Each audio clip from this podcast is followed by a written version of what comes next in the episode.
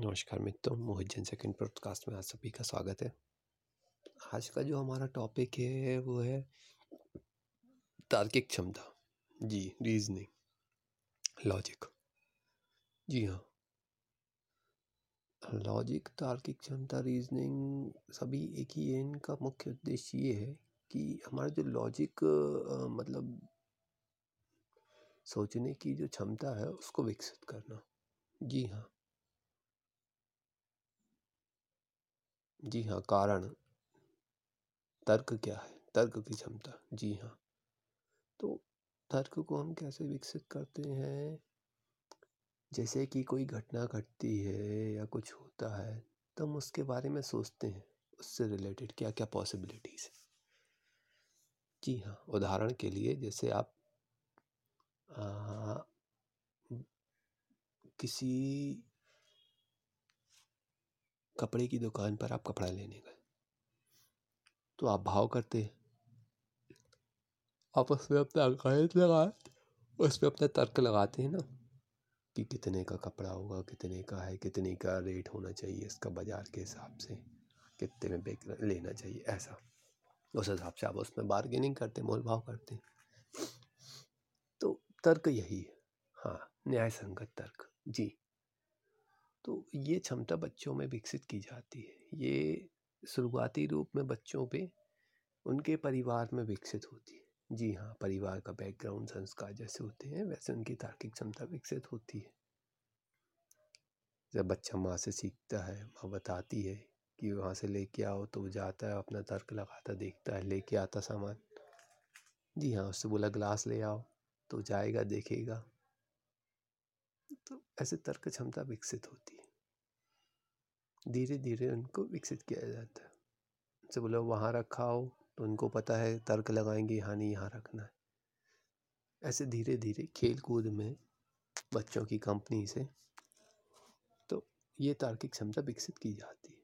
फिर धीरे धीरे स्कूल में नर्सरी, एल के जी, यू के जी जी हाँ तो ये विकसित की जाती है। बस इसका सबसे अच्छा विकसित करने का तरीका होता है, वो होता है खेल कूद जी, जो अब हमें देखने को मिलते हैं शहरों में, बच्चों को वो कंपनी नहीं मिल पाती, संगत नहीं मिल पाती। अच्छे घर परिवारों की, जी हाँ। तो उससे बड़ा इफ़ेक्ट आता है। बच्चों में थोड़ा सा असहजपन आता है, अकेलापन फील किया जा सकता है। जी। और जहाँ ये होता है तो बच्चे वैसा निखरते हैं।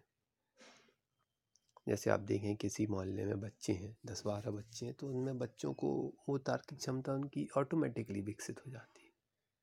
उनको प्रतिस्पर्धा मिलती है करने को खेल कूद मिलती है।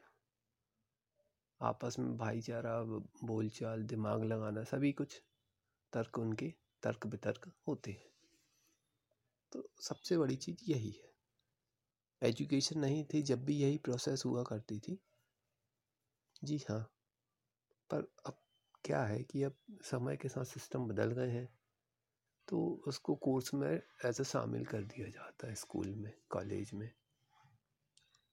और जी हाँ उसी को आप कॉम्पिटिटिव एग्ज़ाम में भी देखते हैं। प्रायः लगभग सभी एग्ज़ामों में आपको तार्किक क्षमता के सवाल पूछे जाते हैं, उससे रिलेटेड प्रश्न। जी। तो वो इसीलिए क्योंकि तर्क तो आपका जानना ही है ना। जी, आपकी सेवाओं के लिए तर्क उचित है आपका। क्या तर्क वितर्क है आपका? बाकी तो बात की बात है, पहला तो तर्क है। जी तो इंटरव्यू का भी प्रोसेस यही है। पहले भी यही था, पहले भी तार्किक क्षमता पे ज़्यादा ध्यान दिया जाता था। पर अब सिस्टम बदल दिया है, एजुकेशन बदल दिया लोगों ने। तार्किक क्षमता से मतलब नहीं है उनको, वो कहते हैं हम अपना ट्रेनिंग कराते हैं, उसके हिसाब से उनको फ्रेम करते हैं। उनको वैसा करना होता है। अब धीरे धीरे तो सरकारी नौकरियाँ ही कम होते जा रही हैं। सब प्राइवेट होते जा रहा है। जी। तो प्राइवेट में तो आदमी को पैसा चाहिए तो जो वो बोलते हैं वैसा करना होता है। तर्क आपका है तो आपको काम मिलेगा, नहीं है तो नहीं मिलेगा। कहने का आशय, तर्क होना बहुत आवश्यक है, तर्क वितर्क बच्चों में और इसकी क्षमता विकसित करना बहुत ज़रूरी है। जो पहले की बहुत अच्छी प्रोसेस थी, मिट्टी के खेल खिलौने बनवाना, खिलाना, बच्चों को सभी को सिखाना, बताना, मोहल्ले के त्यौहार खेल कूद कंपटीशन, प्रतियोगिताएँ होना ये अच्छे हुआ करती थी, जो अब आज नहीं मिलती हैं देखने। जी हाँ। तो आप सभी से आशा मेरा यह है कि कृपया तार्किक क्षमता पे ध्यान दें। और बच्चों से ही अपने घर में उनमें वो डेवलप करने की कोशिश करें, ताकि वो अच्छे से अच्छा जीवन जी सकें, जब उनकी प्रतिस्पर्धा की उम्र आती है।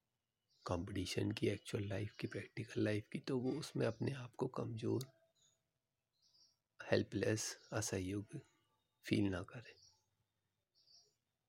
तो इसी के साथ मैं अपनी वाणी को विराम देता हूँ। आशा करता हूँ आप सभी मेरे को चैनल मेरी ब्रॉडकास्ट आपको पसंद आते हो कि इसी के साथ आप मेरे चैनल को लाइक करें शेयर करें सब्सक्राइब करें। धन्यवाद।